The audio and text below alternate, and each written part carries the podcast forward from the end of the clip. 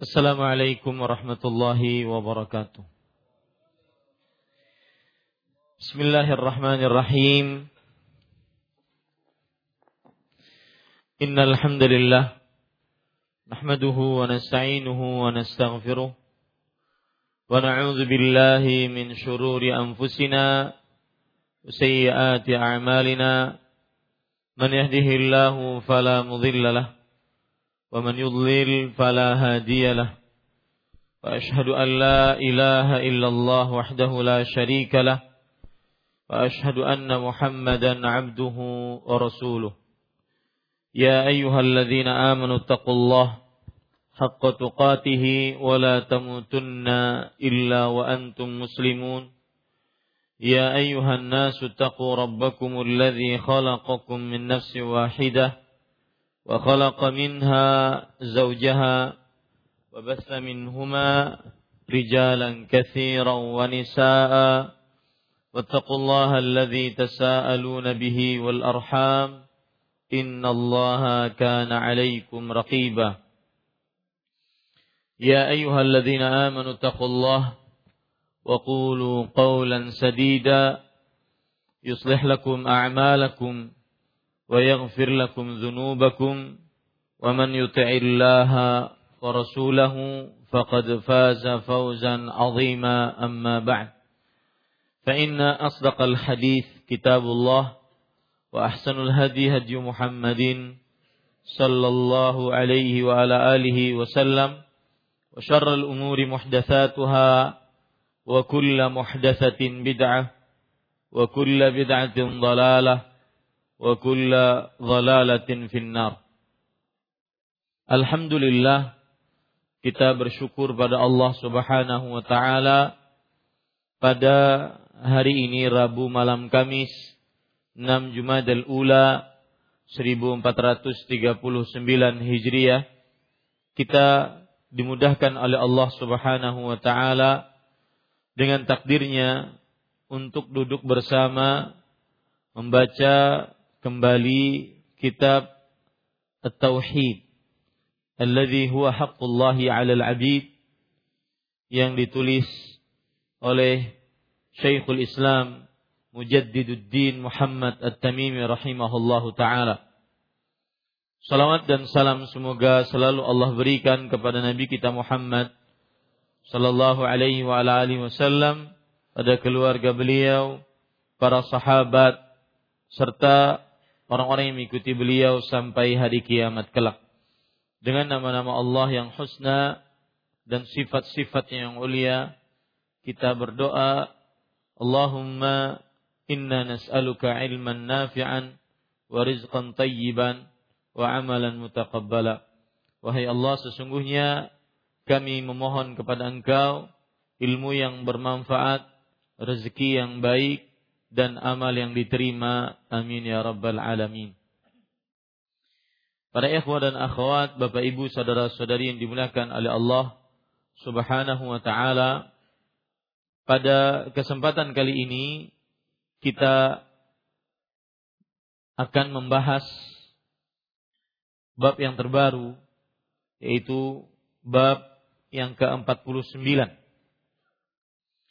Sebagai pengetahuan, bab yang ke-49 ini adalah termasuk dari bab-bab yang disebutkan oleh penulis tentang penyimpangan tauhid dengan ucapan. Bab yang ke-49 termasuk bab-bab yang disebutkan oleh penulis tentang penyimpangan tauhid dengan ucapan. Dengan ucapan, dengan lisan, dengan perkataan. Dan kalau kita perhatikan bab-bab yang sudah kita pelajari dari kitab tauhid ini, maka penulis menyebutkan dari mulai bab yang ke-41 tentang penyimpangan tauhid dengan ucapan. Penyimpangan tauhid dengan ucapan. Dan ini menjadi pelajaran bagi kita bahwa sebagaimana seseorang menyimpang tauhidnya dengan perbuatan, maka dia juga bisa menyimpang tauhidnya dengan ucapan. Bahkan banyak bab yang sudah kita pelajari. Hampir sekitar 8 bab. Kemudian ditambah malam ini dengan 9 bab yang kita pelajari tentang penyimpangan tauhid dengan ucapan. Dan ini sekali lagi menjadi pelajaran bagi kita bahwa penyimpangan tauhid bukan hanya dengan perbuatan, tetapi juga bisa dengan ucapan. Dan ini juga menjadi pelajaran bagi kita agar kita benar-benar menjaga lisan. Rubba kalimatin innal abda la yatakallamu bi kalimatin min saqatillah la yulqi laha balan yahwi biha fi nari jahannam 70 kharifa. Sesungguhnya seorang hamba benar-benar mengucapkan sebuah ucapan yang ucapan tersebut mengandung kemurkaan dari Allah Subhanahu wa taala, yang dia tidak pedulikan ucapan tersebut. Dengannya ia akhirnya dimasukkan ke dalam neraka yang sangat dalam, masuk ke dalamnya 70 tahun perjalanan. Ini sekali lagi menunjukkan bahwa kita sebagai seorang yang beriman dan berharap tauhid kita sempurna, maka hendaknya kita senantiasa menjaga lisan, yang dengan lisan tersebut akhirnya tauhid kita tidak menyimpang, bahkan tidak rusak. Kita baca sekarang bab yang ke-49. Penulis rahimahullahu taala berkata, babun qaulullahi taala wa la in adzaqnahu rahmatan minna min ba'di dharra massathu layaqulanna hadzali. Sebelum saya terjemahkan atau saya baca buku terjemahannya, bagi penuntut ilmu yang bisa bahasa Arab bisa membaca babun qaulullahi ta'ala. Bab ini adalah firman, bab tentang firman Allah Subhanahu wa taala. Babun qaulullahi ta'ala, atau bisa dibaca dengan babu qaulillahi ta'ala, bab firman Allah Subhanahu wa ta'ala. Dua-duanya betul, ya. Babun qaulullahi ta'ala, bab tentang firman Allah Subhanahu wa ta'ala. Di dalam hal ini bab adalah mubtada marfu', dan qaulullahi ta'ala khabar. Adapun kalau kita berikan babu qaulillahi ta'ala, ini berarti mudhaf ilaih. Dan dua-duanya cara membacanya betul. Babu qaulillahi ta'ala, atau babun qaulullahi ta'ala. Baik. Seperti biasa yang sudah saya jelaskan, kebiasaan penulis terkadang membawakan bab dengan firman Allah Subhanahu wa taala. Dan beliau di situ menginginkan sesuatu. Dan kita sebagai orang ajam yang bukan Arab dimudahkan dengan buku terjemah. Dan akhirnya penerjemah berbaik hati kepada kita. Kemudian menyebutkan bab ke-49 dalam tanda kurung. Dalam tanda kurung itu berarti adalah terjemahan dari si penerjemah, bukan bab dari penulis aslinya. Dan di sini penerjemah menyebutkan mensyukuri nikmat Allah dan mengakui berasal darinya. Termasuk dari tauhid adalah dengan lisan kita mensyukuri nikmat Allah, dan dengan lisan kita pula mengakui bahwa nikmat tersebut berasal dari Allah. Karena sebagaimana yang sudah saya ucapkan, bahwa sampai dari bab 41 sampai bab 49 ini masih berkaitan dengan penyimpangan tauhid dengan ucapan. Maka ini lebih condong kepada ucapan. Penjelasan seperti ini akan memudahkan antum sekalian untuk memahami kitab yang kita baca. Ya. Bahwa penyimpangan ini atau bab yang dibawakan oleh penulis ini adalah berkaitan dengan penyimpangan tauhid dari sisi ucapan. Mensyukuri nikmat Allah dan mengakui berasal darinya. Artinya ucapan alhamdulillah itu termasuk daripada kesempurnaan tauhid, karena di dalamnya terdapat pengakuan terhadap nikmat dan juga pengakuan terhadap pemberi nikmat, dan juga meletakkan nikmat tersebut pada tempatnya. Nah, ini semua berkaitan dengan lisan. Baik. Para ikhwah yang dirahmati oleh Allah Subhanahu wa taala, kalau kita perhatikan apa hubungan bab ini dengan tauhid. Para ikhwan yang dirahmati oleh Allah, hubungannya adalah bahwa seorang manusia jika mengakui dengan lisannya bahwa nikmat yang dia dapat adalah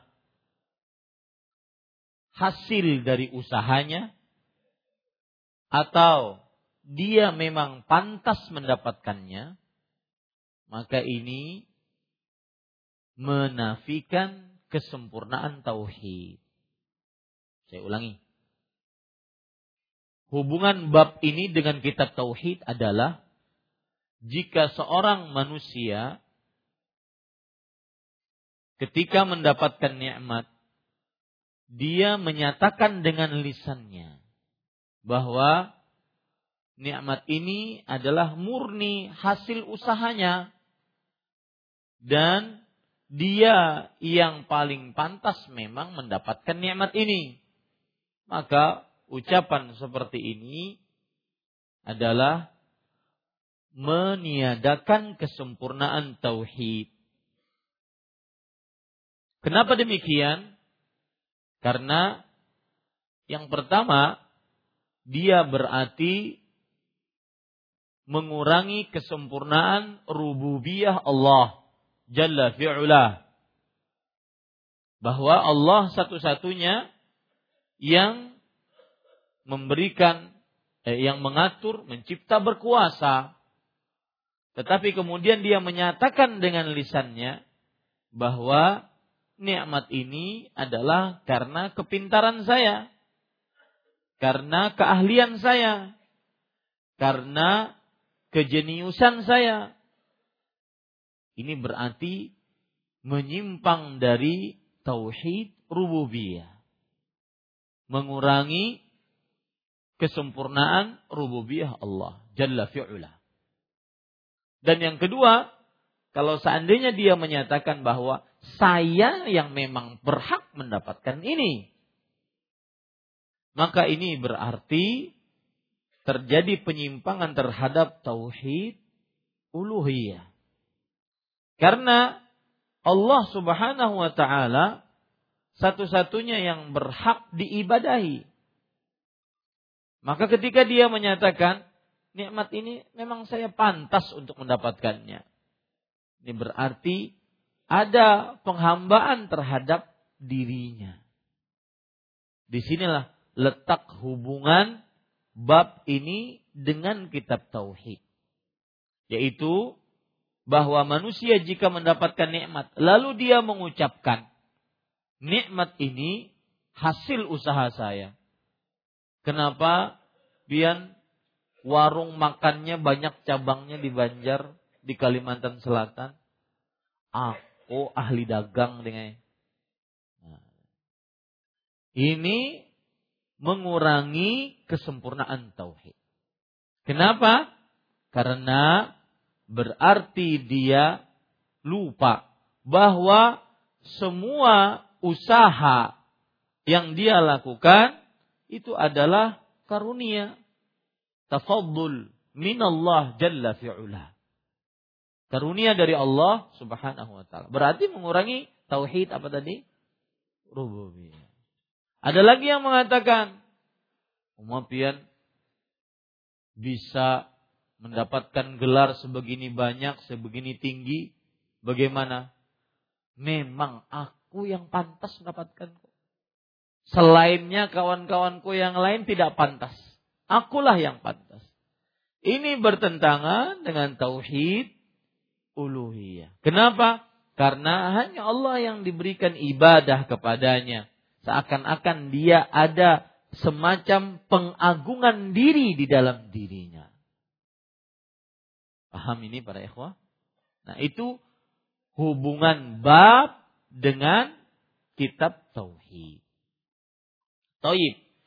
Bapak ibu saudara-saudari yang dimuliakan oleh Allah Subhanahu wa taala, dan saya ingin mengingatkan, ini bab ini penyakit bagi orang yang dapat nikmat setelah dapat kesulitan.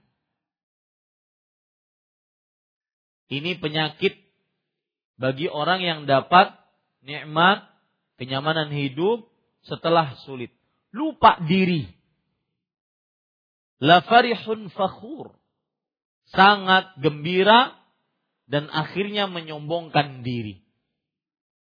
Lupa siapa yang memberikan nikmat kepadanya, ya, dan lupa siapa yang memberikan karunia kepadanya. Bagaimana disebutkan oleh Allah dalam surat Hud, surat ke-11 ayat 10.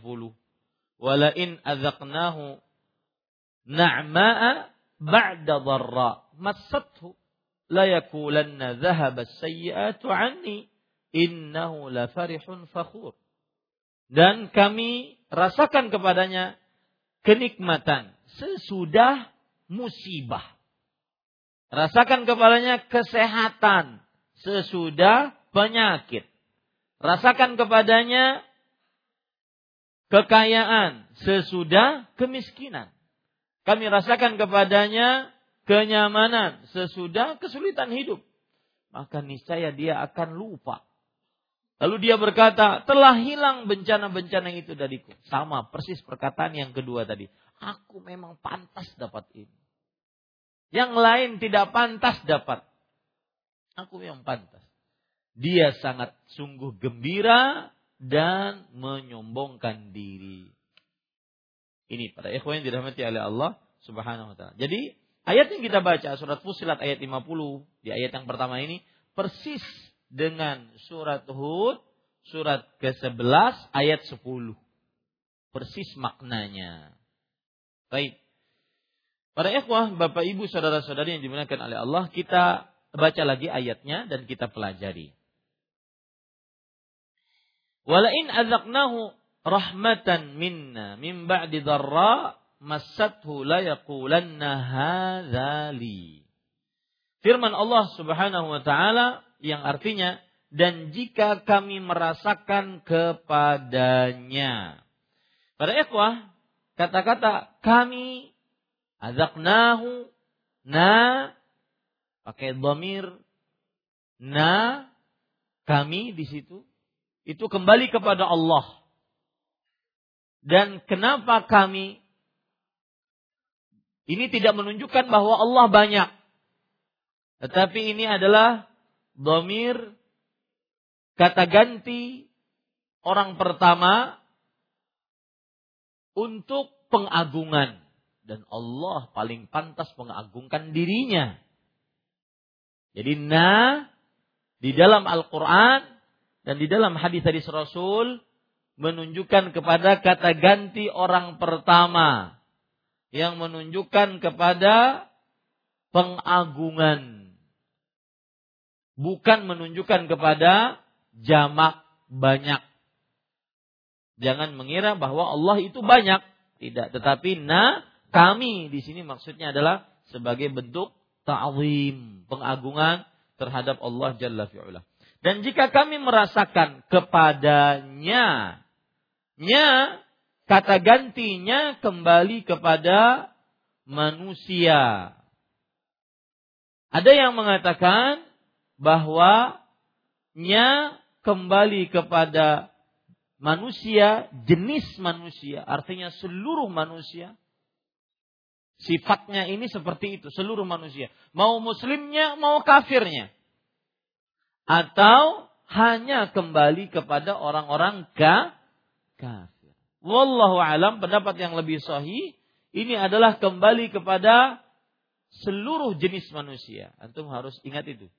Ya, nya kembali kepada seluruh jenis manusia. Kata ganti orang ketiganya, ya di situ dikembalikan kepada seluruh jenis manusia, bukan hanya sekedar orang kafir.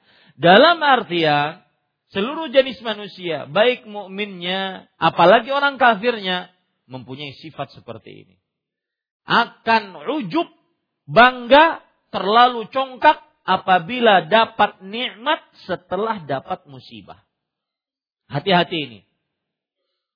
Dan ini ayat, dan juga ayat surat Hud tadi, adalah khabarun fi mahalli dzam.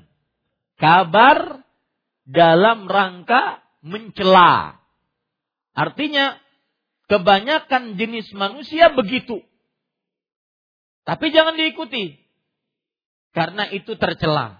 Sifat tercela.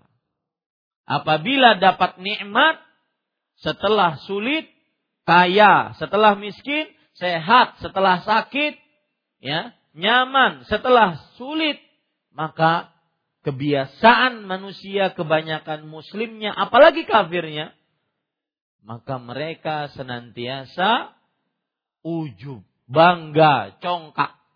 Padahal orang beriman tidak seperti itu.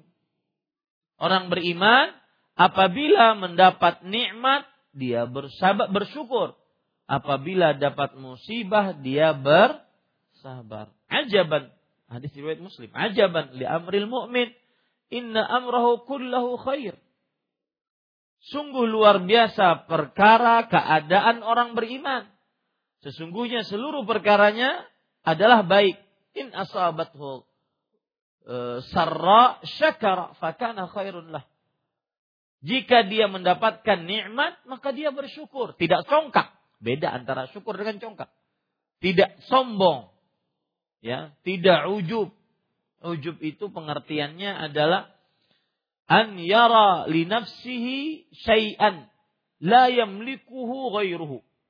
Dia melihat dirinya memiliki sesuatu yang tidak dimiliki oleh orang lain, itu ujub namanya. Ya. Ini ujub ini biasa dimiliki oleh manusia-manusia yang mempunyai kelebihan. Kelebihan ilmu, kelebihan harta, kelebihan kebagusan rupa, kelebihan keberatan badan. Ya. Melihat orang kurus kerempeng. Pokoknya orang-orang yang diberikan kelebihan. Nah, para ikhwah yang dirahmati oleh Allah Subhanahu wa taala, kembali kita ke permasalahan tadi bahwa orang beriman tidak seperti itu. Jika dia in asabathu dharra sabar fakana khairan lah wa dzalika laisa illa lil mu'min. Jika dia mendapatkan musibah dia sabar.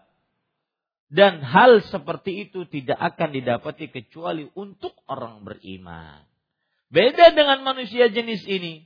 In azaqnahu rahmatan minna min ba'di dharra massathu la yaqulanna hadza li.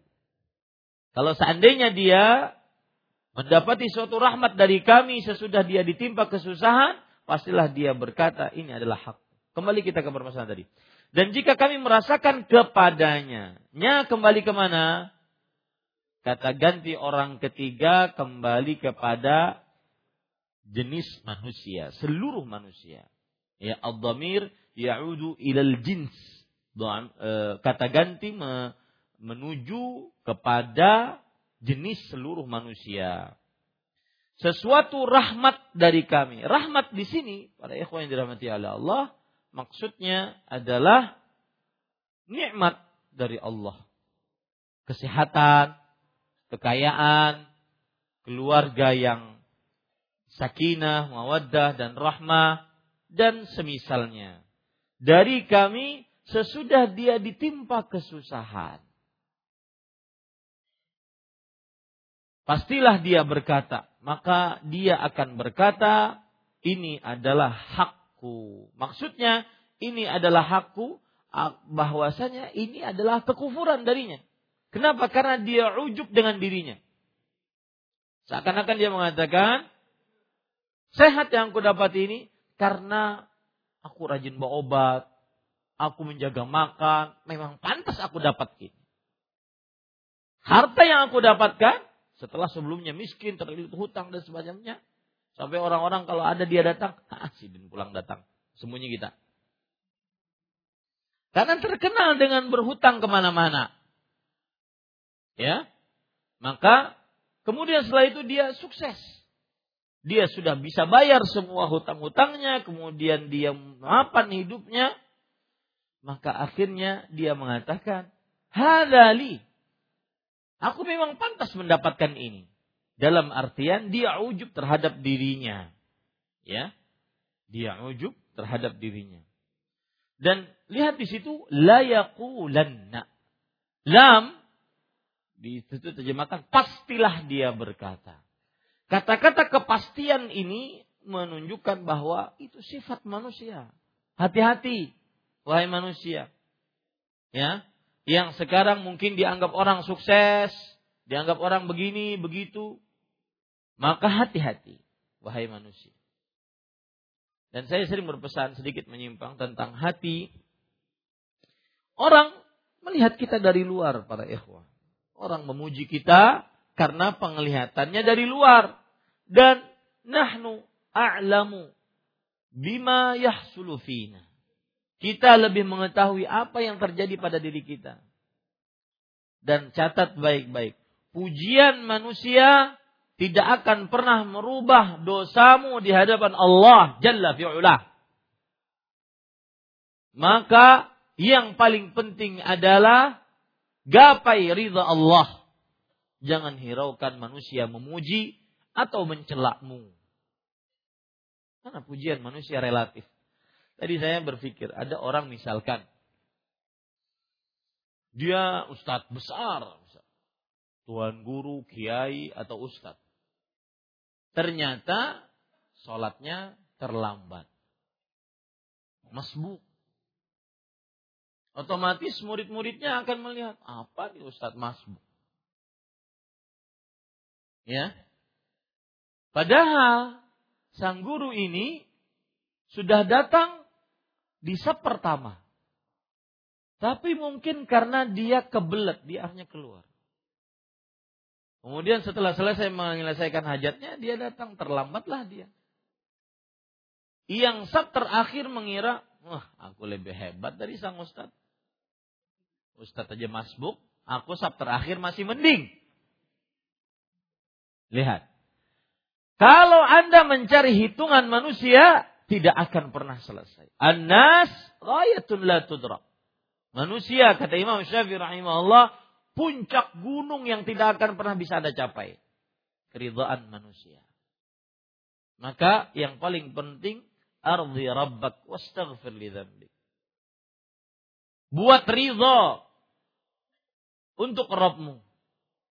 Dan bertaubatlah kepada Allah Subhanahu wa taala. Pujian manusia tidak akan pernah merubah dosamu di hadapan Allah Jalla fi'ala. Ini para ikhwan yang dirahmati oleh Allah Subhanahu wa taala. Pastilah dia berkata ini adalah hakku. Kata-kata ini adalah hakku maksudnya adalah nikmat yang Allah berikan kepadanya, dia menganggap bahwasanya ini memang aku pantas untuk mendapatkannya. Di sini tercelanya. Karena ada semacam i'jabun nafs. Ujub terhadap diri sendiri.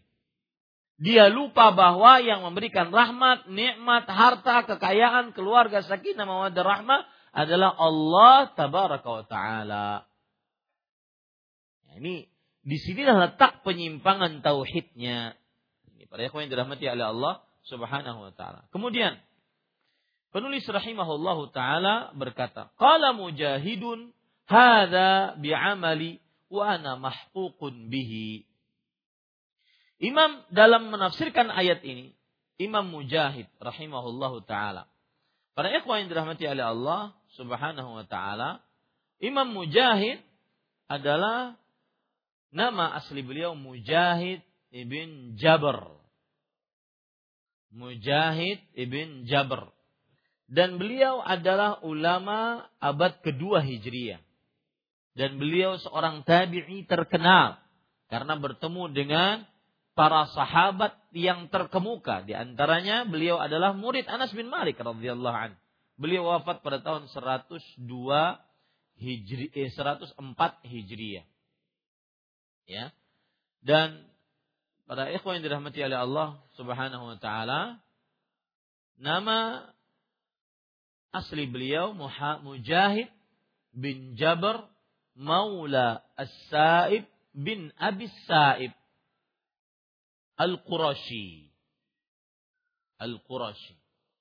Jadi beliau orang-orang termasuk keturunan Quraisy.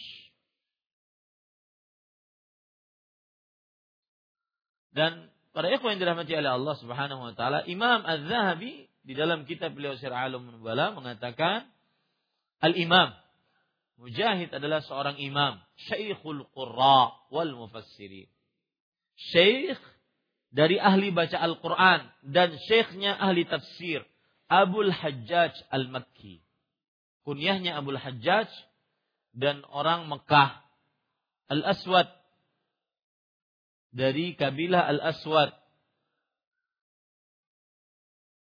Ini para ikhwan yang dirahmati oleh Allah, Imam Mujahid rahimahullah Mujahid bin Jabr. Mujahid rahimahullah taala berkata, dan di sini manhaj. Ini namanya manhaj salaf. Menafsiri ayat kembali kepada pemahaman para salaf, bukan dari kantong sendiri, dari pemahaman bahasa, kepintaran bahasa sendiri, akhirnya menyampaikan ilmu yang menyimpang. Akhirnya tersebar syubhat di tengah kaum muslimin. Ya. Kembalilah kepada pemahaman salaf. Dan itu manhaj. Itu yang disebut dengan manhaj salaf. Memahami Al-Quran atau hadis dengan pemahaman salaf. Dan itu yang dilakukan oleh Imam Muhammad At-Tamimi rahimahullahu ta'ala. Beliau mengembalikannya bukan dari kantong sendiri. Tapi dengan pemahaman manusia-manusia terbaik. Salatul al-qurun as-salasal mufaddalah.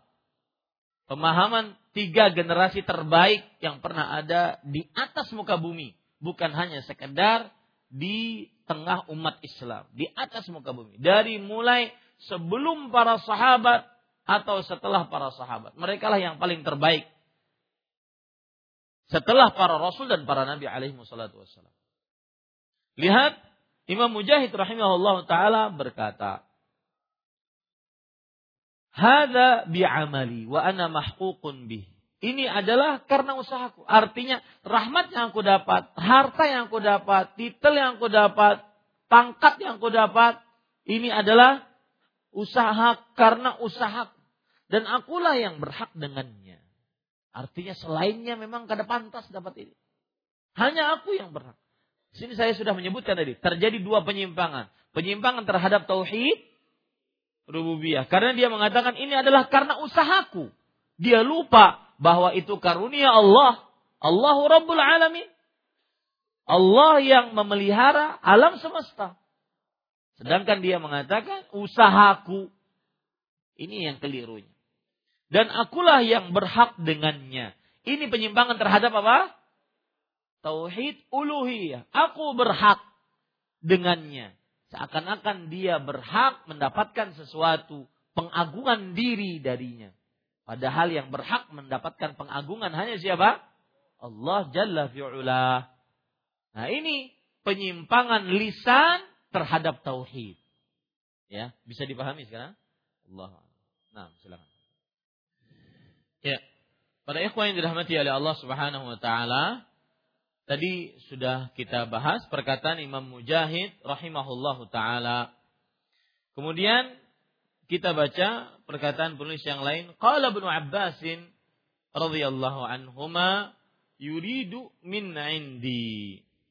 Artinya, dan Ibnu Abbas radhiyallahu anhuma, Ibnu Abbas nama asli beliau adalah Abdullah bin Abbas radhiyallahu anhuma, dan Ibnu Abbas radhiyallahu anhuma adalah anak paman Nabi Muhammad sallallahu alaihi wasallam, dan makanya disandarkan kepada Abbas bin Abdul Muttalib karena Abbas bin Abdul Muttalib radhiyallahu anhu mempunyai kedudukan di tengah kaum muslimin. Oleh karenanya disandarkan perkataannya atau panggilannya Ibnu Abbas, anak Abbas bin Abdul Muttalib. Ibnu Abbas radhiyallahu anhuma beliau wafat pada tahun 68 Hijriah. 68 Hijriah.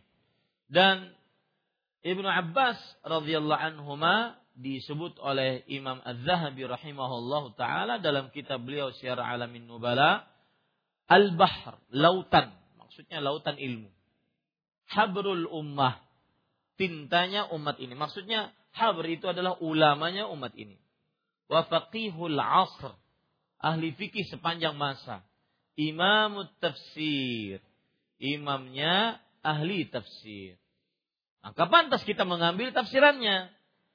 Dan inilah yang disebut dengan manhaj salaf.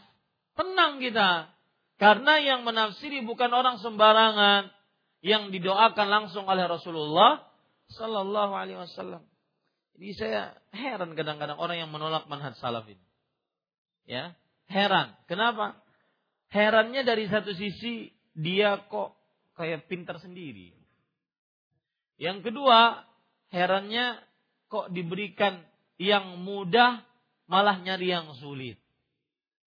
Tinggal nyomot pemahaman para sahabat, makhluk-makhluk Allah yang terbaik, yang dapat ridho Allah, yang mereka bersepakat, tidak pernah bersepakat dalam kesesatan, diridhoi oleh Allah sepanjang hidup mereka. Masuk akal. Hanya orang cerdas yang hanya orang yang tidak cerdas yang menolak manhaj salaf. Ya. Dan saya sering mengatakan bahwasanya manhaj salaf adalah Islam itu sendiri. Maka setiap kaum muslimin harus bermanhaj salaf. Ya. Bukan harus ngaji di Masjid Imam Syafi'i, bukan. Tapi harus berpemahaman dengan pemahaman para sahabat. Atau para tabi'in, para tabi'ut tabi'in yang mengikuti sahabat Nabi radhiyallahu anhu.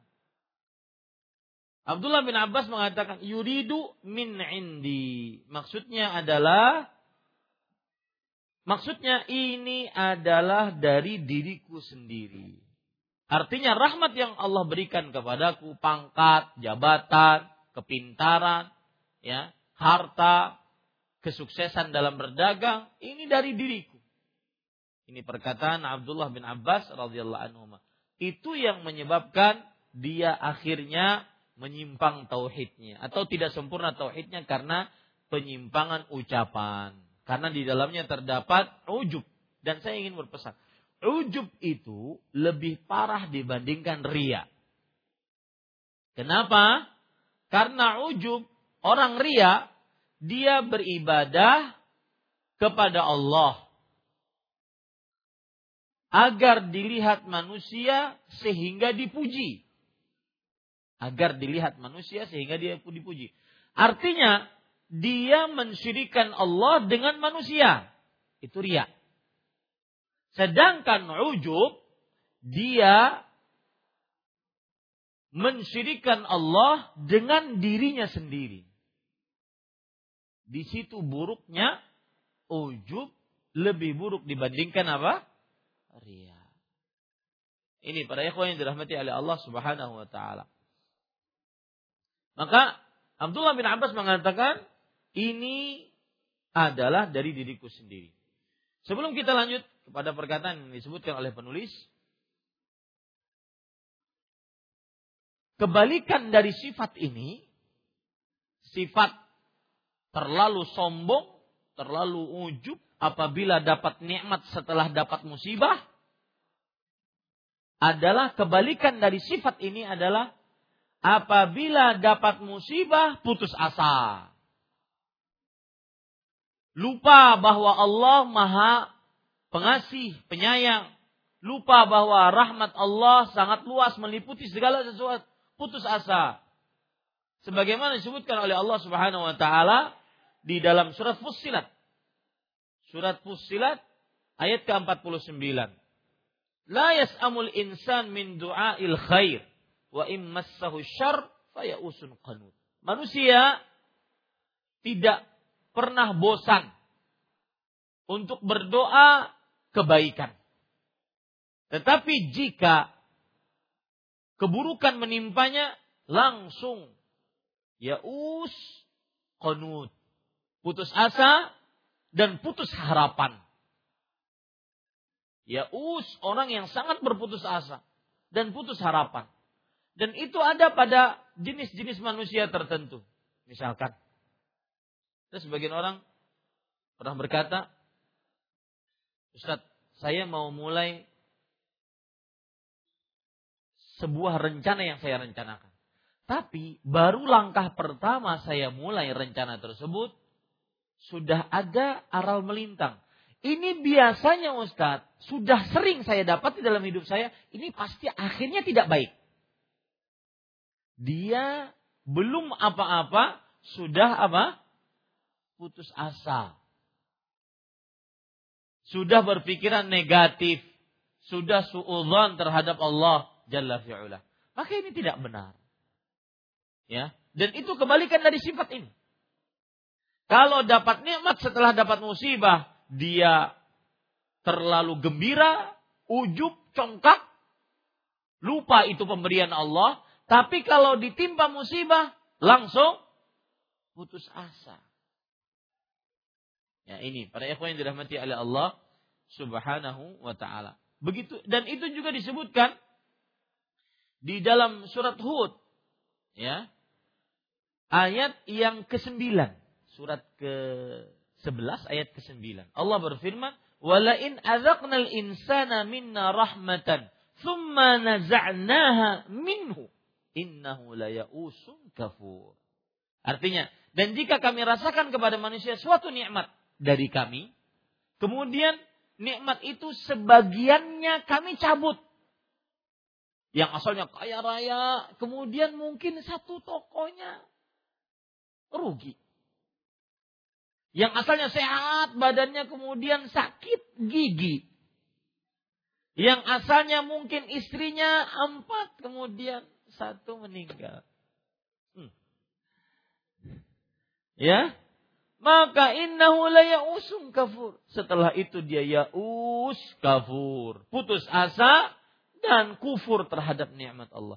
Ini kebalikan dari sifat ini. Dua-duanya sifat buruk yang tertanam dalam diri. Hati-hati. Dapat nikmat setelah dapat musibah menyebabkan congkak, sombong, ujub. Dan dapat musibah setelah diberikan nikmat yang begitu banyak Dikasih musibah secuil saja. Dia akhirnya putus asa, putus harapan. Seakan-akan tidak ada nikmat Allah yang pernah dia dapatkan sama sekali dalam hidupnya. Dua-duanya sifat tercela. Dan itu ingat, itu sifat yang ditanam oleh Allah pada diri kita. Maka harus dijaga dengan keimanan. Karena dalam ayat tadi, surat Hud, surat ke-11, ayat 9 dan 10, Allah menyebutkan walain azaqnal insan, dan jika kami rasakan kepada jenis manusia, semua dari kita berarti tertanam sifat itu. Ujub apabila dapat rahmat setelah mendapat musibah, putus asa apabila dapat musibah setelah diberikan rahmat begitu banyak. Hati-hati para ikhwah. Ya, hati-hati. Saya beri contoh. Ada anak 10 dia dapat. 10 anak. Kemudian anak yang ke-11 istrinya hamil, melahirkan dalam keadaan meninggal. Taib. Takdir Allah. 50,000 tahun sebelum penciptaan langit dan bumi. Yang ada dia hanya bisa mengucapkan innalillahi wa inna ilaihi raji'un. Tidak perlu putus asa. Menggerutu atas takdir Allah. Mana yang dia lupakan yang begitu banyak nikmat tadi? 10 anaknya dia lupakan.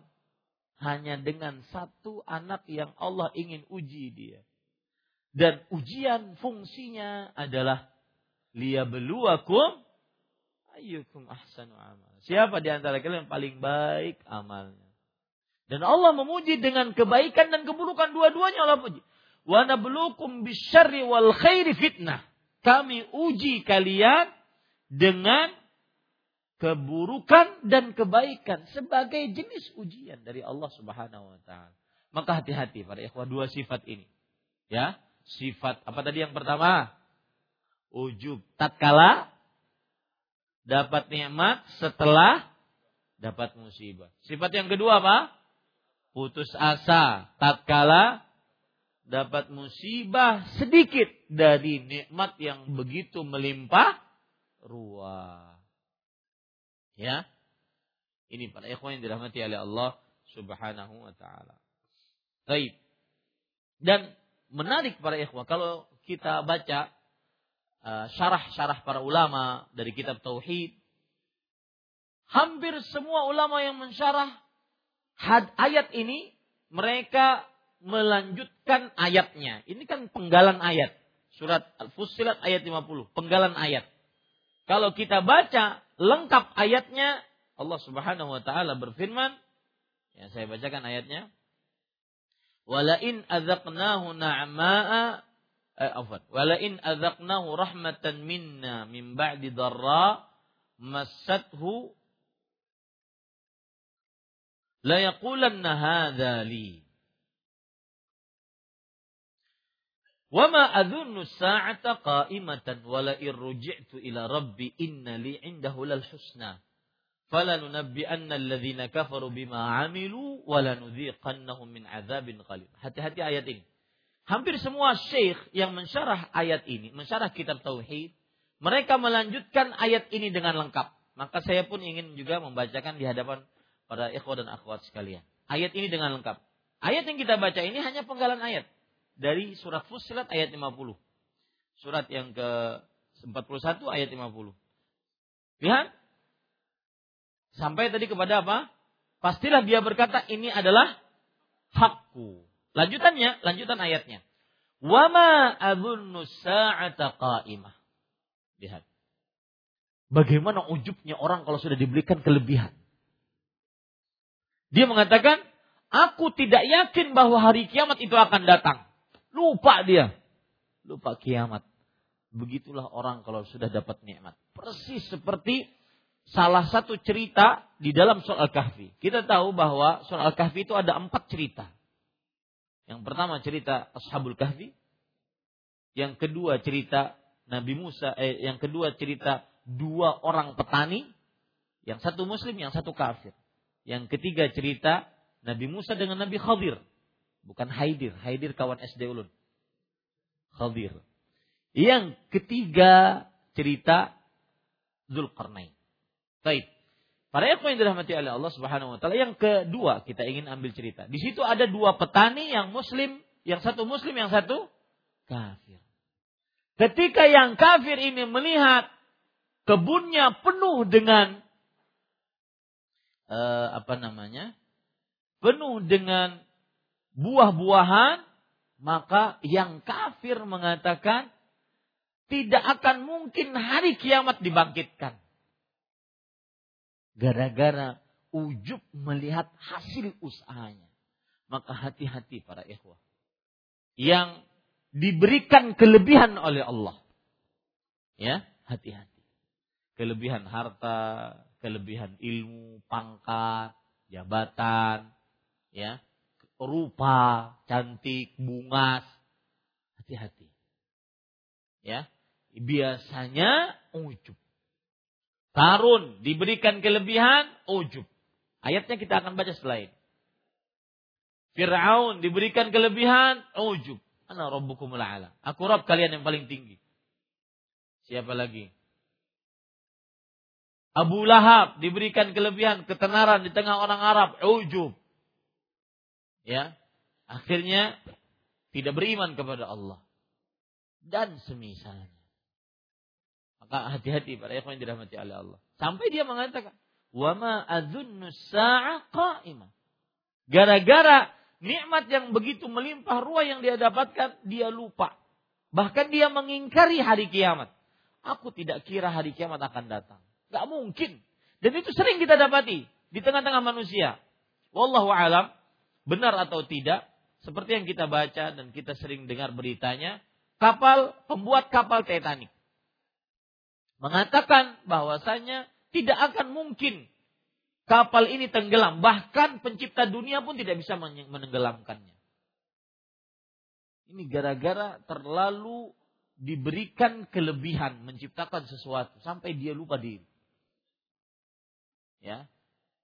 Sampai juga ada orang membuat bangunan yang begitu tinggi. Tidak akan mungkin Allah bisa menghancurkan bangunan ini. Lupa dia. Sama, wa ma'adzunnu as-sa'ata qa'imah. Saking ujubnya dia mengingkari hari kiamat. Kemudian, wa la in ruji'tu ila rabbi. Dan jika aku dikembalikan kepada Rabbku, inna li 'indahu lal husna. Sesungguhnya aku akan memperoleh kebaikan pada sisinya. Kalau seandainya dia masih mempercayai hari kiamat, maka dia tetap ujub. Dengan cara apa? Bahwa pasti di sisi Allah aku sudah disediakan tempat. Ini bahayanya orang yang ujub. Makanya Rasulullah SAW bersabda, "Salasun muhlikat." Tiga perkara yang membinasakan. Yang pertama, syuhun muta'. Sifat bakhil yang ditaati. Yang kedua, syuhun muta'. Yang kedua, i'jabul mar'i binafsih. Ujubnya seseorang dengan amalannya sendiri. Yang ketiga, hawan muttaba'. Hawa nafsu yang diikuti. Itu tiga yang membinasakan manusia. Para ikhwan yang dirahmati oleh Allah Subhanahu wa ta'ala. Dan hadis tersebut diriwayatkan oleh Imam At-Tabarani, Imam Al-Bazzar, dari Anas bin Malik radhiyallahu anhu. Syuhun muta', hawan muttaba', dan i'jabul mar'i binafsi. Sifat bakhil yang ditaati, hawa nafsu yang diikuti, dan ujubnya seseorang dengan dirinya sendiri. Persis seperti yang disebutkan di dalam ayat. Ya. Padahal Allah berfirman, "Falanunabbi'anna alladzina kafaru bima 'amilu wa lanudziqannahum min 'adzabin ghalidh."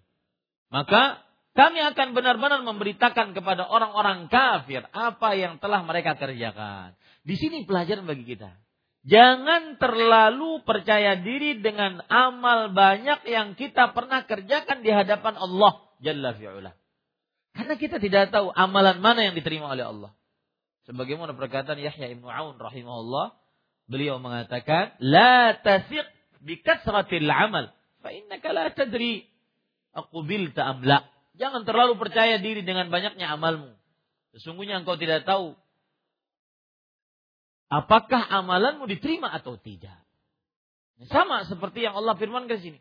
Sungguh kami akan benar-benar beritahukan kepada orang-orang kafir apa yang telah mereka amalkan. Jangan terlalu percaya diri dengan apa yang telah mereka kerjakan. Baik. Kita kembali ke masalah kita. Kemudian penulis rahimahullahu taala berkata, wa qauluhu innama utituhu ala ilmin 'indi. Sesungguhnya firman Allah Subhanahu wa taala berkata, Qarun berkata, sesungguhnya aku hanya diberi harta itu karena ilmu yang ada padaku. Para ikhwan yang dirahmati oleh Allah, ayat ini innama utitu ala ilmin ada dua di dalam Al-Qur'an. Yang pertama surat Al-Qasas ayat 78. Cerita tentang Qarun. Yang kedua surat Az-Zumar ayat 49. Ya, surat Az-Zumar ayat 49. Tetapi yang dimaksud oleh penulis rahimahullah adalah ayat surah Al-Qasas ayat 78. Qala innama utituhu ala ilmin indi. Qarun berkata sesungguhnya aku hanya diberi harta itu karena ilmu yang ada padaku. Ini kesombongan dari Qarun. Ya. Qarun bukan Kirun ya. Qarun itu siapa? Qarun itu adalah umatnya Nabi Musa alaihissalam. Karena Allah Subhanahu wa taala berfirman, "Inna Qaruna kana min qaumi Musa fabagha alaihi." Sesungguhnya Qarun adalah termasuk dari kaum Nabi Musa. Maka ia berlaku zalim, melampaui batas terhadap kaum Nabi Musa. Maksudnya menyimpang dari ajarannya Nabi Musa alaihi salam. Kemudian Allah berfirman, "Wa atainahu minal kunuz ma inna mafatihahu latanu bil usba ulil quwa."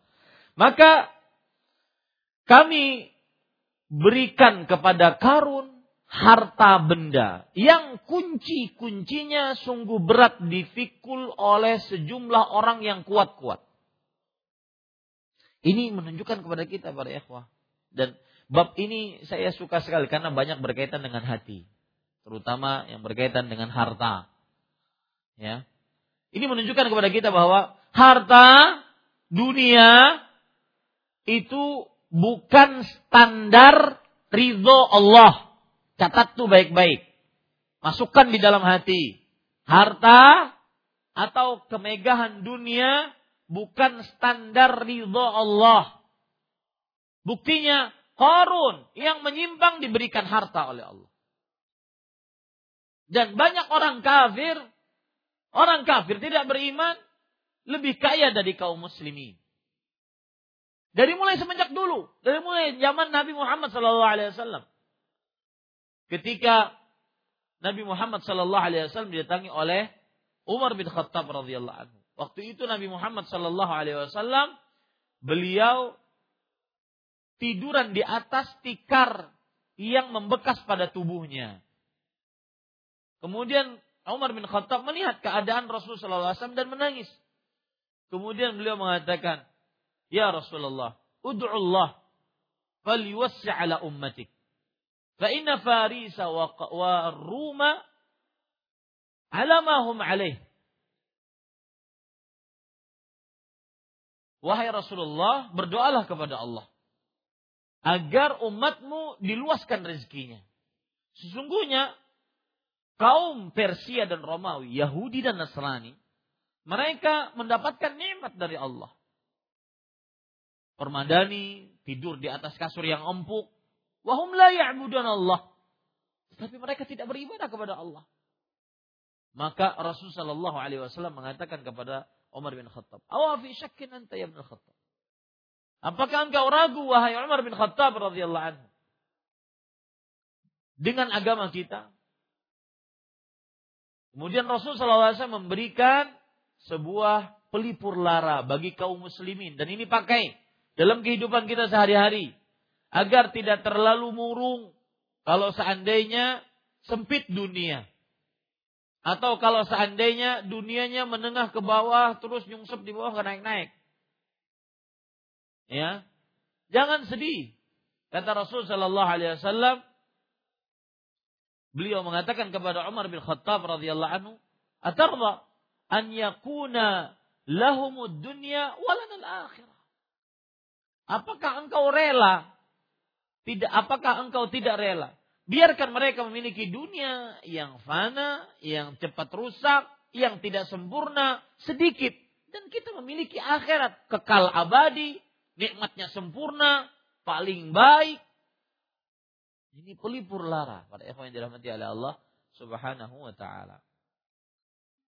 Dan itu yang terjadi pada Qarun. Dan ini pelajaran seperti yang sudah saya sebutkan tadi, bahwa harta atau dunia bukan tanda ridha Allah kepada manusia. Allah berfirman dalam surat Al-Fajr ayat 15 sampai 17. Fa amal insan idza mabtalahu rabbuhu fa akramahu wa na'amahu fa yaqulu rabbi akraman.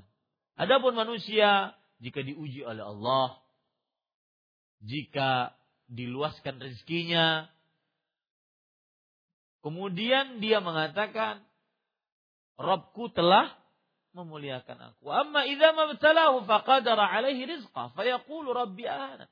Adapun manusia jika disempitkan rezekinya, maka kemudian dia mengatakan, Rabbku telah menghinakanku. Dua asumsi ini dibantah oleh Allah langsung pada ayat yang selanjutnya, ayat ke-17. Kalla, tidak sama sekali. Tidak benar asumsi itu. Kekayaan bukan tanda kemuliaan, kemiskinan bukan tanda kehinaan. Ya, kalla. Maka ini pada ikhwah, ini pelajaran. Karena Al-Quran tadi berfirman, wa'at. Setelah menyebutkan penyimpangan Qarun, kata Allah, kami berikan kepada Qarun harta, kekayaan, benda. Yang kunci-kuncinya, bukan kekayaannya, dibawa, difikul oleh orang-orang yang kuat.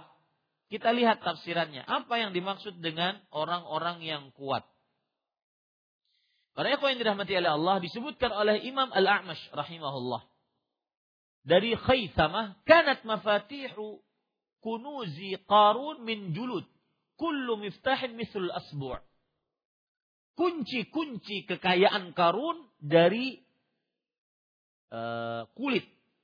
Ya, setiap kuncinya seperti satu jari kuncinya seperti satu jari. Kullu miftahin ala khazanatin ala hidah, setiap kuncinya untuk satu lemari. Fa idza raqiba hamulat ala sittina baghlan aghar muhajjala. Satu dari lemari tersebut jika diletakkan di bawah, itu dibawa oleh 60 bagel. Percampuran antara hewan keledai dengan kuda. Jadi kuda belelekan lawan keledai. Jadi keluarlah bagel. 60 itu membawa satu lemari dengan satu kunci. Seberat apa itu para ikhwan? Dan itu banyak, berkunci-kunci. Subhanallah. Menunjukkan bagi kita orang muslim tidak seperti orang kafir yang mengatakan, ya, mereka mengatakan seperti kaumnya Qarun mengatakan, ya laytalana misla ma'utiya Qarun. Alangkah indahnya kalau kita diberikan seperti kekayaan Qarun. Orang mukmin enggak melihat seperti itu. Orang mukmin malah berpikiran, oh, berarti kekayaan dunia, harta yang melimpah ruah bukan tanda ridha Allah. Catat tuh baik-baik, masukkan dalam hati. Ya. Agar kita benar-benar mencari ridha Allah Subhanahu wa taala. Baik. Qarun berkata, sesungguhnya aku hanya diberikan harta itu karena ilmu yang ada padaku. Ini yang jadi masalah. Karena ilmu yang ada padaku. Ya. Ini para ikhwan yang dirahmati oleh Allah Subhanahu wa taala. Kita baca penafsiran dari Imam Qatada rahimahullahu taala. Beliau mengatakan, ala ilmin minni biwujuhil makasib. Qatada rahimahullah. Dan Imam Qatada bin Da'amah Sadusi, murid dari Anas bin Malik, kemudian Abdullah bin Abbas. Imam Qatada bin Da'amah Sadusi, seorang tabi'i. Dalam menafsirkan ayat mengatakan, maksudnya karena pengetahuanku tentang cara-cara berusaha. Kenapa warung pian banyak banget di Banjar nih? Aku nih ahli dagang. Nah, ya. Maka lawan muha-muha, aku nih ahli dagang. Ya, ini para ikhwan yang dirahmati oleh Allah Subhanahu wa taala. Wa qala akharun, dan ahli tafsir lainnya mengatakan ala ilmin minallah anni lahu ahlun. Artinya karena Allah mengetahui bahwa akulah yang patut menerima harta kekayaan itu. Ini bertentangan dengan tauhid uluhiyah. Seakan-akan ada pengagungan diri untuknya. Ya. Ini para ikhwan yang dirahmati oleh Allah. Wa hadza ma'na qauli Mujahid utituhu ala syaraf, dan inilah makna dari kata-kata Mujahid rahimahullah, aku diberi harta kekayaan ini atas kemuliaanku. Artinya gini. Qarun ketika mengatakan aku mendapatkan harta ini karena kemuliaanku, karena aku mempunyai kemuliaan di sisi Allah. Di situ bertentangan dengan tauhid apa? Rububiyah atau uluhiyah? Uluhiyah, bahwa ada yang berhak dimuliakan selain Allah. Paham ya para ikhwah? Jadi bab ini menyimpang dari dua jenis tauhid. Orang yang ujub menyimpang dari jenis tauhid rububiyah, dan dia juga mengatakan bahwa kemuliaan yang aku dapatkan karena memang aku mendapatkan kemuliaan di sisi Allah. Menyimpang dari tauhid uluhiyah. Baik, itu yang bisa saya sampaikan pada ikhwan yang dirahmati oleh Allah. Insyaallah pada pertemuan yang akan datang kita lanjutkan karena hadis selanjutnya panjang. Wallahu alam wa sallallahu nabiyana Muhammad walhamdulillah rabbil alamin.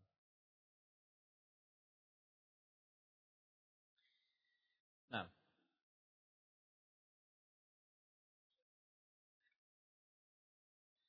bolehkah manusia menggunakan kami sebagaimana Allah menggunakan walaupun tanpa pengagungan diri? Barakallahu fiikum. Lebih baik dia bertawadhu, kecuali untuk menunjukkan kepada kesopanan. Seperti misalkan seseorang berbicara atas nama sebuah kelompok, atas nama sebuah organisasi, atas nama sebuah perkumpulan, maka boleh saja. Asalkan dia tidak mengagungkan diri. Wallahu alam. Mohon penjelasan tentang apakah Allah memiliki tempat, karena ada yang menyatakan bahwa Allah itu ada namun tidak memiliki tempat. Para ikhwah gini, saya ingin menyebutkan masalah ini. Satu,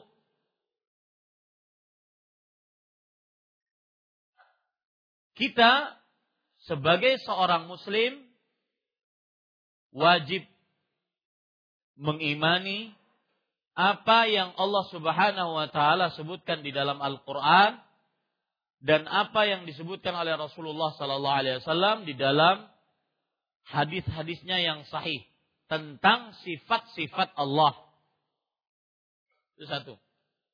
Kita wajib mengimani apa yang disebutkan oleh Allah dalam Al-Qur'an Al-Karim dan apa yang disebutkan oleh Rasulullah sallallahu alaihi wasallam dalam hadis yang sahih tentang sifat-sifat Allah. Apa saja? Tentang wajah Allah, tentang tangan Allah, tentang istiwa Allah. Maka kita wajib mengimaninya. Yang kedua, sifat-sifat Allah yang maha mulia adalah sifat-sifat yang tidak bisa diketahui dengan akal, logika, atau perasaan. karena dia bersifat tauqif, yaitu tertahan akal, logika, perasaan padanya, hanya bersandarkan Al-Quran, Al-Karim, dan hadis-hadis Nabi Muhammad SAW yang sahih. Maka la majala lirra'i fiha. Tidak ada tempat untuk akal masuk di dalamnya.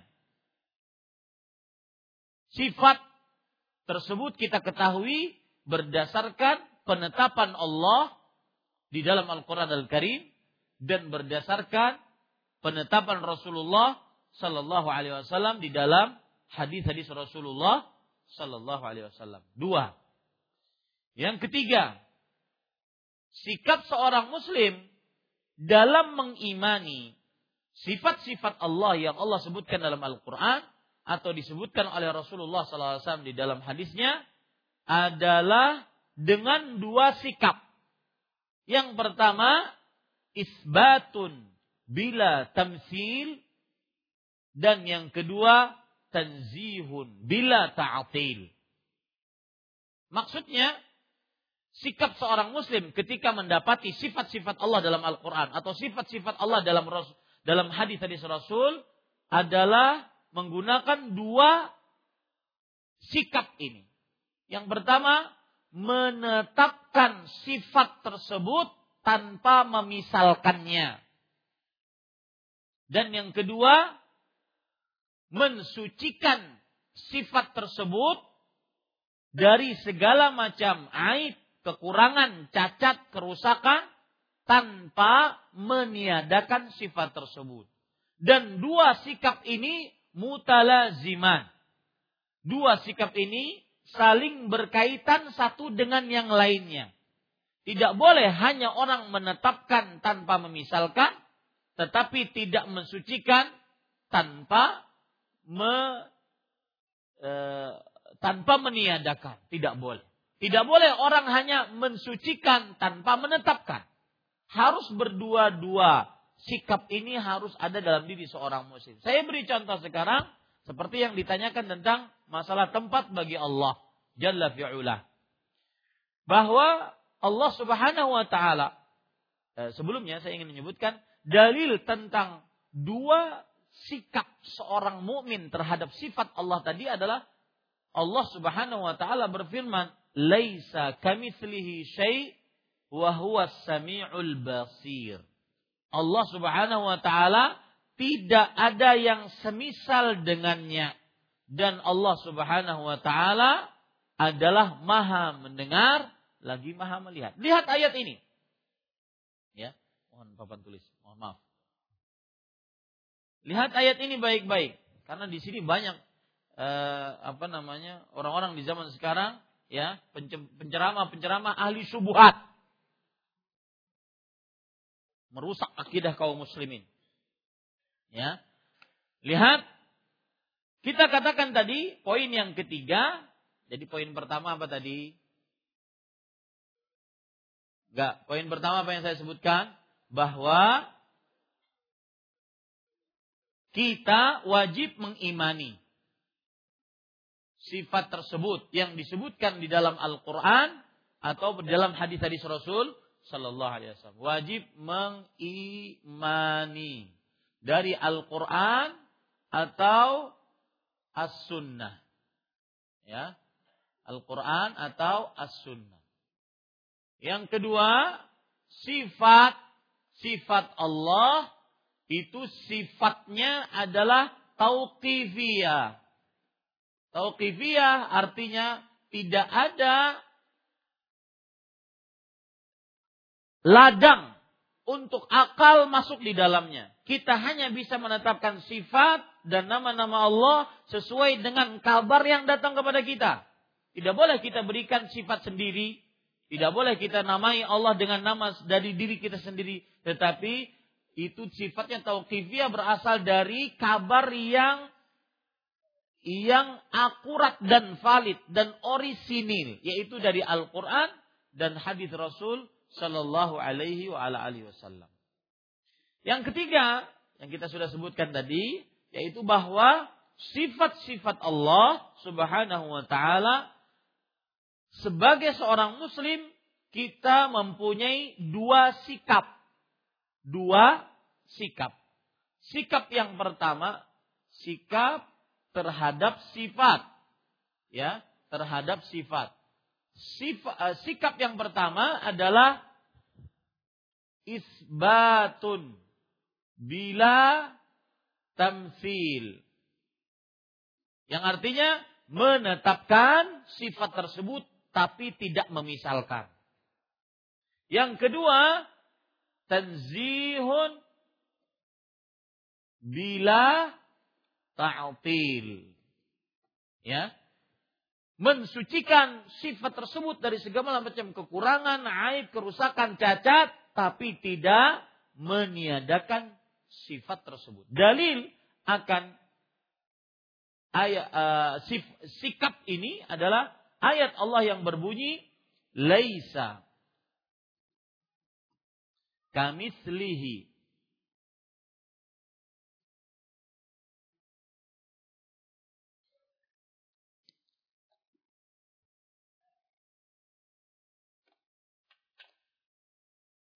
Perhatikan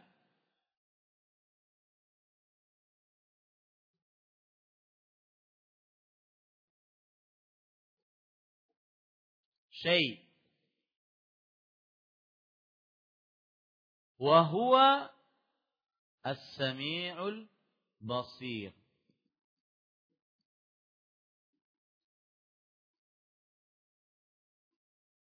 Lihat ayat ini, laisa kamitslihi syai', ini adalah sikap yang kedua. Kemudian wa huwa as-sami'ul basir adalah sikap yang pertama. Kita bahas sesuai dengan apa yang saya tulis. Wa huwa as-sami'ul basir. Allah Subhanahu wa ta'ala menetapkan untuk dirinya Allah as-sami' dan al-basir. Maha mendengar, maha melihat. Berarti Allah mempunyai pendengaran. Allah mempunyai penglihatan. Kita tetapkan pendengaran milik Allah dan penglihatan milik Allah. Tapi tidak boleh kita misalkan. Allah maha mendengar seperti pendengaran makhluk. Ini tidak benar. Ya, ini adalah sikap pertama. Nah, setelah kita tetapkan tanpa kita memisalkan dengan makhluk, baru kita sucikan Allah tanpa kita meniadakan. Laisa kamitslihi syai'. Allah tidak ada yang semisal dengannya sesuatu apapun. Tapi tetap Allah memiliki sifat tersebut. Misal Allah tidak ada yang semisal dengannya, bukan berarti kita hilangkan sifat pendengaran dari Allah, sifat penglihatan dari Allah, tetap Allah memilikinya. Kita sucikan pendengaran Allah, pensucian Allah, penglihatan Allah dari segala macam kekurangan, aib, keterbatasan, cacat. Ya, manusia matanya rabun, matanya hanya bisa melihat apa yang ada di depannya. Apa yang setelah dinding dia tidak bisa lihat. Nah, kita sucikan itu dari Allah. Allah melihat, maha melihat, maha mendengar, mempunyai penglihatan, mempunyai pendengaran sesuai dengan keagungan dan kemuliaannya. Tetapi tetap Allah tanpa ta'til, tidak meniadakan. Allah tetap maha mendengar, maha melihat. Ini tiga poin ini harus kita pahami baik-baik. Baik. Sekarang kita berbicara tentang istiwa. Ketika Allah berfirman dalam surat Thaha, Ar-Rahman 'alal arsy istawa. Allah beristiwa di atas arsy. Maka sikap kita dua. Menetapkan istiwanya Allah di atas arsy tanpa memisalkan. Yang terjadi pada manusia adalah dia tidak mau menetapkan karena dia memisalkan dulu dengan makhluk. Kalau Allah beristiwa berarti Allah seperti seorang raja duduk. Berarti mempunyai tempat atau Allah ditempati oleh sebuah tempat. Dan ini mustahil bagi Allah. Berarti dia sebenarnya sedang apa? Memisalkan. Ini kekeliruannya. Jangan dimisalkan Allah Subhanahu wa ta'ala. Tetapkan sifat istiwa tanpa memisalkan. Kemudian sikap yang kedua, kita sucikan. Tanzih itu mensucikan. Mensucikan istiwanya Allah, berada di atasnya Allah, ya, dari segala macam kekurangan, aib, cacat. Tapi tanpa meniadakan sifat istiwa. Paham ini para ikhwah yang dirahmati oleh Allah Subhanahu wa taala. Kenapa ada perkataan bahwa Allah laisa fi jihah? Allah tidak ada pada satu sisi. Ya. Kalau Allah ada pada satu sisi, maka berarti Allah bertempat. Asal muasal kesalahan pendapat ini dari apa? Karena apa? Memisalkan Allah. Ya. Karena mereka mengatakan Allah sama. Kalau seandainya Allah di atas langit, berarti Allah mempunyai tempat, tempatnya langit. Berarti tempatnya tersebut entah Allah lebih kecil dari langit atau bingung dia mikirin. Akhirnya yang ada ta'til. Allah tidak mungkin istiwa di atas arsy. Yang berarti Allah berada meninggi di tempat yang tinggi di arsy. Tidak mungkin kata mereka. Ya. Maka akhirnya mereka meniadakan Allah tidak di atas, tidak di bawah, tidak di kanan, tidak di kiri, tidak di depan, tidak di belakang, tidak di dalam, tidak di luar. Itu sama saja dengan apa? Tidak ada, ma'dum bahasa Arab. Makanya ada sebuah kelompok yang mengatakan, yang meniadakan seluruh sifat Allah disebut dengan Jahmiyah. Yang pencetusnya adalah Jahm bin Sofwan. Dan dinyatakan kafir oleh para ulama. Para ulama mengatakan al-Jahmiyah ya'budu adaman. Kaum Jahmiyah menyembah Tuhan yang tidak ada. Ya, Tuhan yang tidak ada. Ini para ikhwan yang dirahmati Allah. Itu muncul subuhat-subuhat. Makanya saya katakan penceramah ahli subuhat. Ya, Allah tidak ada tempat. Allah tidak ada pada suatu sisi. Allah macam-macam. Mulanya adalah karena dia memisalkan Allah. Jadi kalau ada yang berpendapat bahwasanya gini.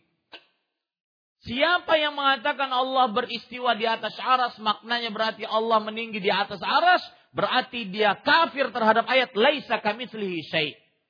Allah tidak semisal dengan sesuatu apapun. Dia juga kafir terhadap ayat lam yalid wa lam yakul lahu kufuwan ahad. Tidak ada yang semisal seorang pun dengan Allah Subhanahu wa taala. Ayat yang dia pakai semestinya sebenarnya adalah bantahan untuk pendapatnya sendiri. Paham maksud saya? Paham enggak? Ayat yang dia pakai itu bantahan untuk dirinya sendiri. Anda sekarang tidak percaya terhadap ayat itu. Buktinya apa? Anda memisalkan Allah. Dengan siapa? Dengan makhluk. Allah beristiwa dan arti istiwa adalah ala wartafa'a.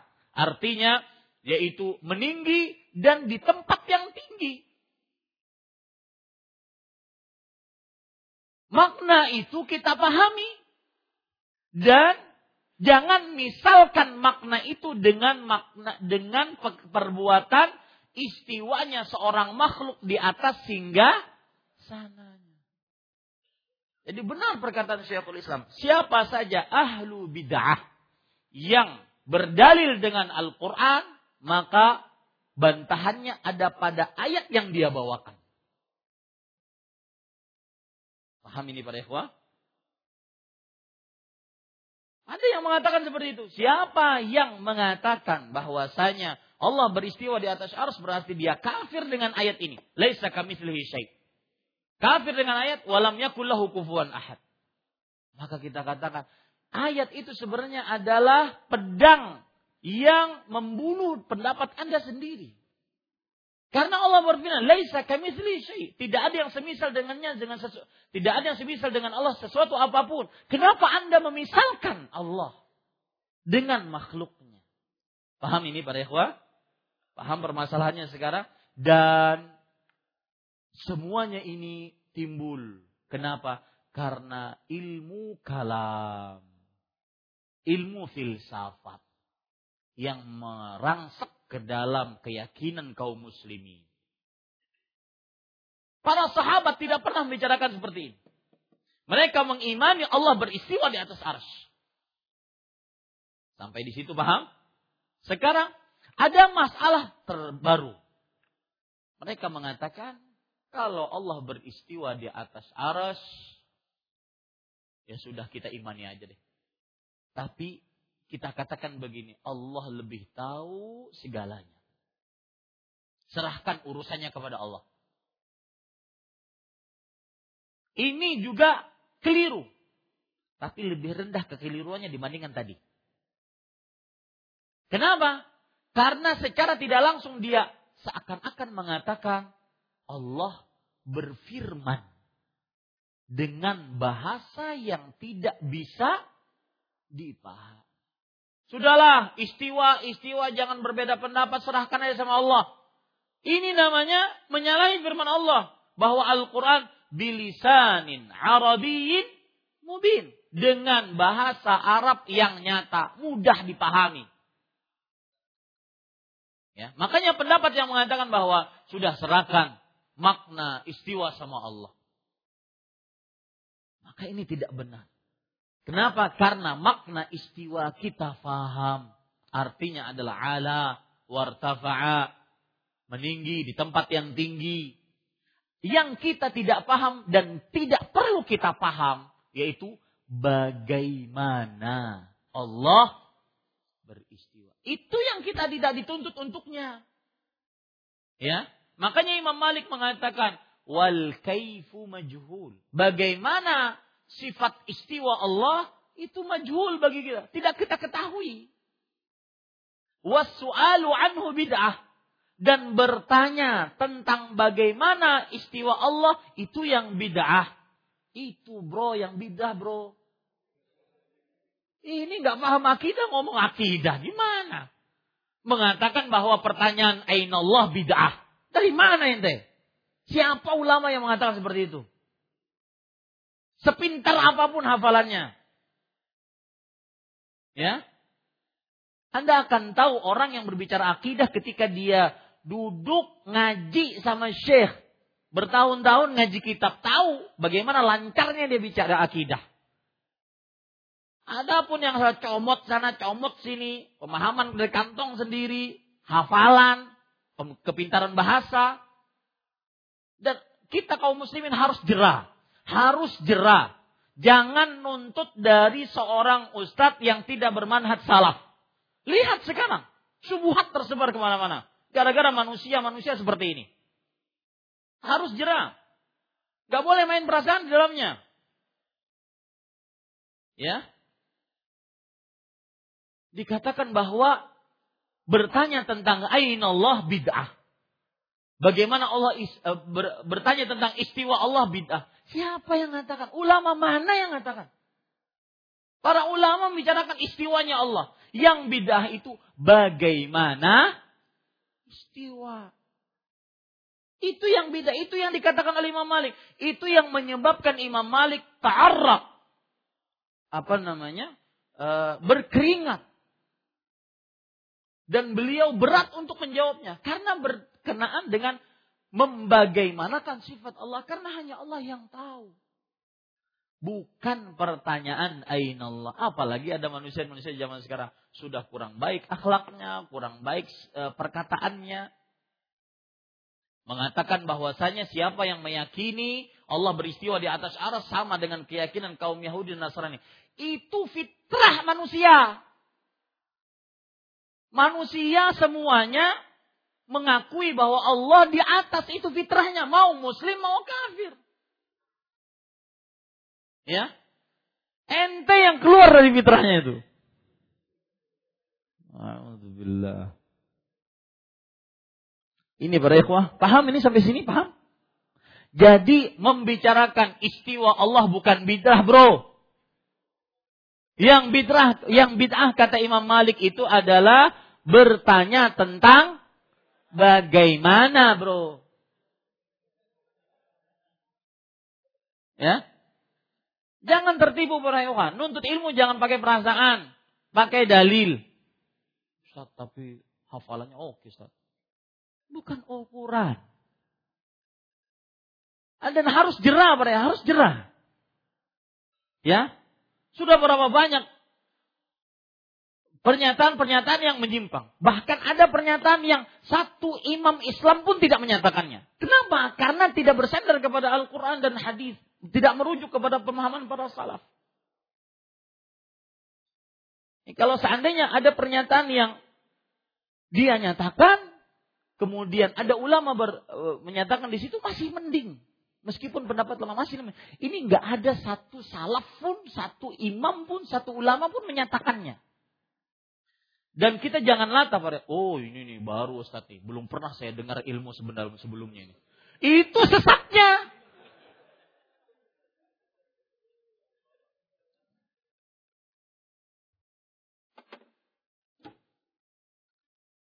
Paham ya?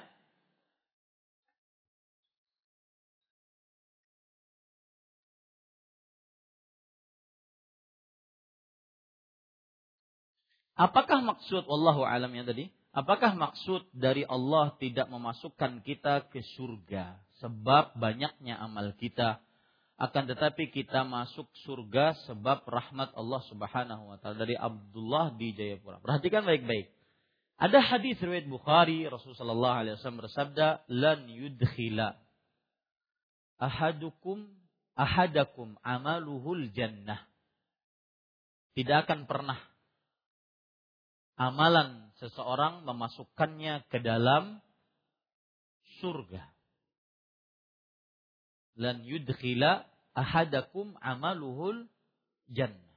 Tidak akan pernah amalan seseorang memasukkannya ke dalam surga. Kemudian para sahabat berkata, "Wala anta ya Rasulullah." Tidak juga engkau wahai Rasul sallallahu alaihi wasallam. Kata Rasul sallallahu alaihi wasallam, "Wala ana."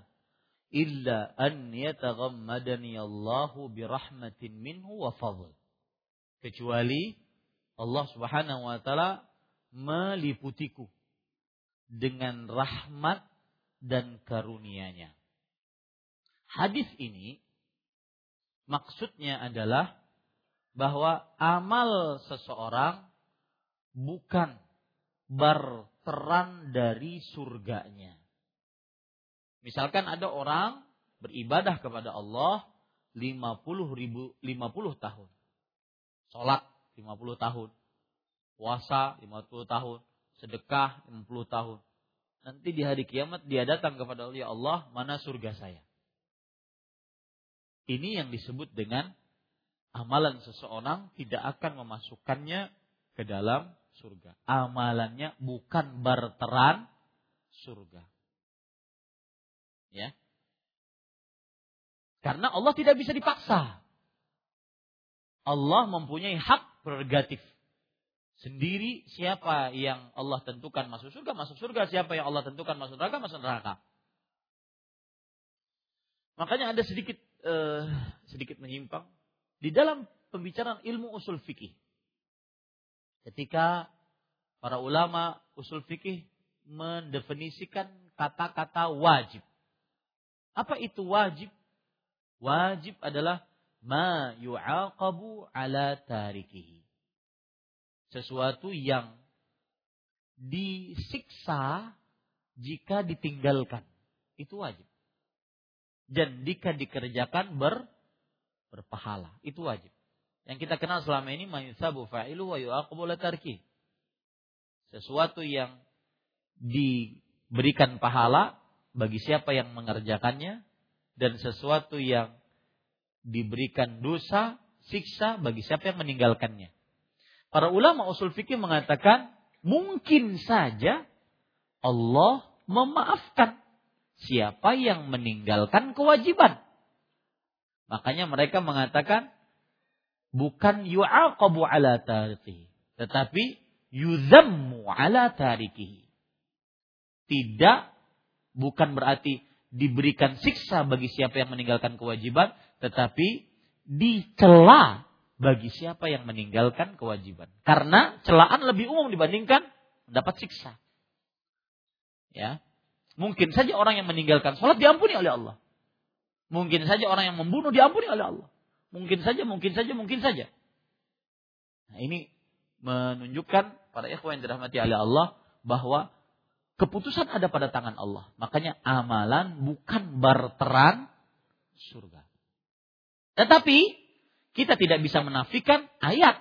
Bahwa di dalam ayat Allah berfirman, udkhulul jannah bima kuntum ta'malun. Masuklah kalian ke dalam surga disebabkan amal kalian. Ini cara memahami ayat ini adalah bahwa Allah Subhanahu wa taala berfirman, masuklah kalian ke dalam surga disebabkan amal kalian. Bahwa amalan penyebab masuk surga. Tapi tetap masuk surganya hak siapa? Allah. Bisa saja Allah menolak amalnya. Bisa saja Allah menerimanya setengah. Yang jelas maksud hadisnya tadi, amalan bukan barteran surga. Gak bisa orang, mana ya Allah ini sholat saya, sini pahala saya. Gak bisa. Karena itu hak prerogatif Allah Subhanahu wa ta'ala. Dulu beberapa tahun yang lalu, sebagian orang keliru memahami hadis ini. Sampai-sampai menyatakan, sampai Nabi pun tidak dijamin masuk surga. Ini keliru. Bagaimana kok bisa dia mengatakan seperti itu? Bahkan ada hadis riwayat Bukhari. Ya, bahwa Nabi Muhammad SAW dikatakan oleh malaikat kepadanya, umirtu bika alla aftaha ahadan qablal jannah qablak. Aku diperintahkan denganmu wahai Rasulullah sallallahu alaihi wasallam untuk tidak membukakan pintu surga sebelum engkau masuk ke dalamnya. Artinya Rasul sallallahu alaihi wasallam manusia yang pertama kali masuk ke dalam surga dan tentunya dijamin masuk surga. Aneh kok ada yang menyatakan Rasul sallallahu alaihi wasallam tidak dijamin masuk surga. Karena keliru memahami ayat ini.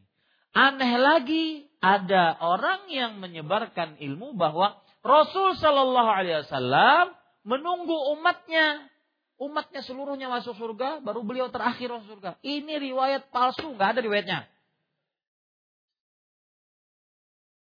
Ya. Jadi kan seakan-akan wah hebat tuh, bisa mengambil hati kaum muslimin. Tuh lihat perjuangan Rasulullah. Nunggu umatnya dulu masuk, baru beliau masuk terakhir. Riwayatmu mana? Paham maksud saya? Gak ada riwayatnya itu. Makanya saya katakan, harus jera para ikhwah. Jangan nuntut ilmu kecuali orang yang bermanhaj. Harus jera. Karena akan mendatangkan pemahaman yang baru, yang seperti yang saya ungkap tadi. Tidak pernah satu ulama Islam pun mengatakannya. Aneh. Hanya sekedar ingin menarik perasaan kaum muslimin. Tidak pernah. Dan juga tidak ada hadis berkenaan dengan tidak ada hadis. Tidak ada hadis yang mengatakan bahwa Rasulullah SAW mengatakan kepada Anas bin Malik radhiyallahu anhu, beliau tidak pernah menyuruh. Yang ada perkataan beliau adalah, wahai Anas, apa yang aku bisa bantu? Gak ada riwayatnya itu. Gak ada. Yang ada adalah Anas bin Malik radhiyallahu anhu berkata, ma ra'aitu ahadan ahsana khuluqan min Rasulillah. Aku tidak pernah melihat seorang pun yang paling baik akhlaknya dibandingkan Rasulullah sallallahu alaihi wasallam. Tidak pernah memukul seorang wanita, budak, anak-anak. Kemudian beliau mengatakan, wala qala li qattu lima fa'alta li syai'in qad fa'altu. Rasulullah SAW tidak pernah mengatakan kepadaku, wahai Anas, kenapa engkau kerjakan ini? Sama sekali tidak pernah mengatakan itu. Kenapa engkau kerjakan ini? Untuk sesuatu yang telah terjadi. Itu yang ada riwayatnya. Bukan berarti ada mengatakan, wahai Anas, apa yang bisa saya bantu? Gak pernah nyuruh Anas. Enggak. Gak benar itu. Gak ada riwayatnya. Paham ini para ikhwan? Nah, maka Maksud dari ayat hadis tadi maksudnya adalah amalan bukan barteran surga. Oh, udah jam 9 lewat ya. Begadang kalau kita.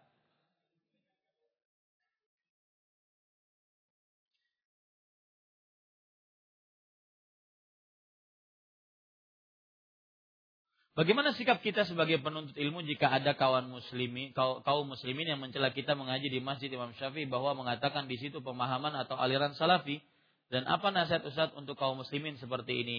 Nasihatnya bawahi ngaji ke sini. Ya, bawahi ngaji ke sini.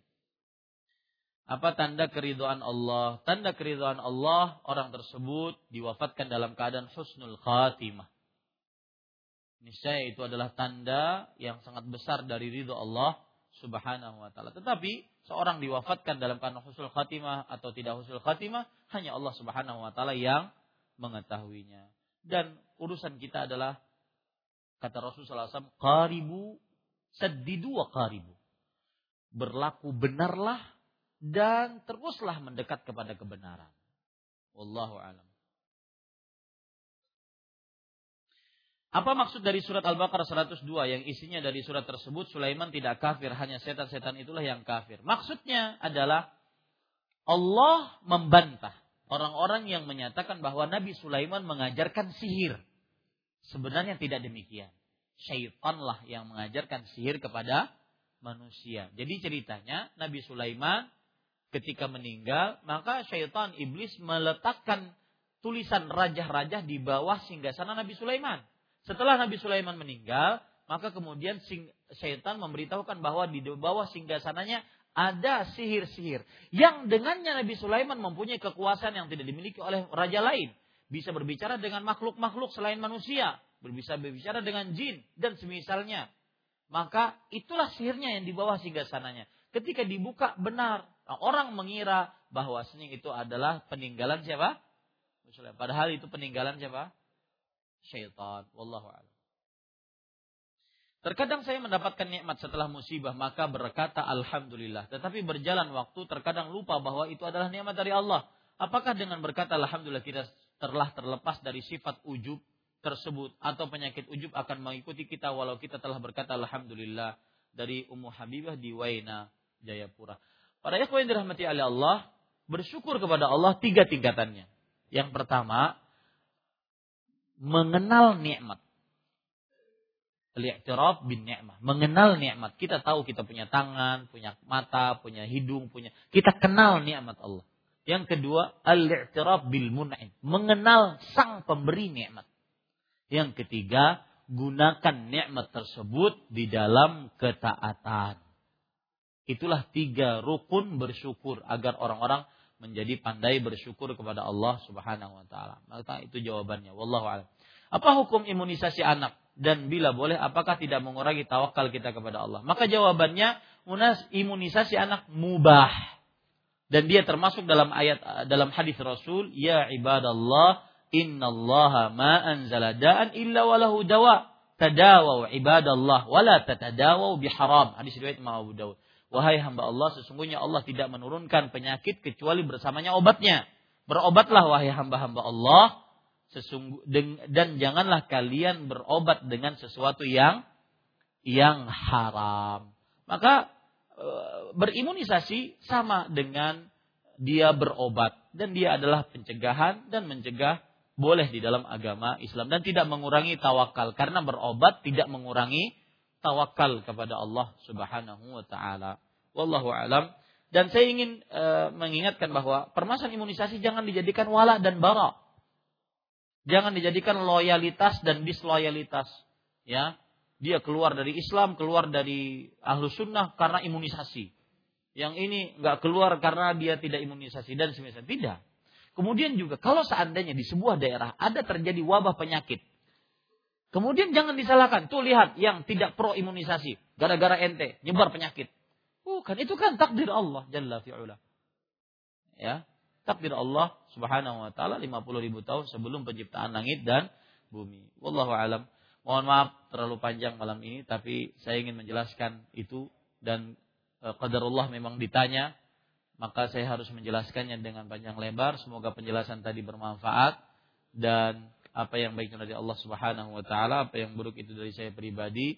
Kita cukupkan dengan kafaratul majlis. Subhanakallah bihamdik, asyhadu an la ilaha illa anta, astaghfiruka wa atubu ilaik. Wassalamualaikum warahmatullahi wabarakatuh.